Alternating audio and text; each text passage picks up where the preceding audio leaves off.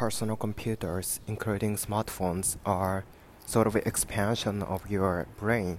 So I think uh, it it's worth spending um, as much money as you can. So yeah, it's it's very um, economical if you can buy uh, one part of intelligence by just money. So as you know, it's very difficult to increase your uh, intelligence level.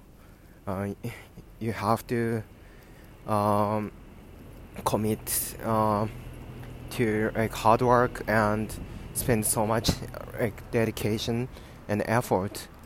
But these days, uh, you can buy yeah single part, though it's a single part of intelligence, but I think it's very worth worth to spend uh, money. So I'm I I really love Apple products, and I'm using uh, iPhone and uh, MacBook Air, and I buy them every single year and with uh, full spec. So yeah, I believe that's a good decision for me.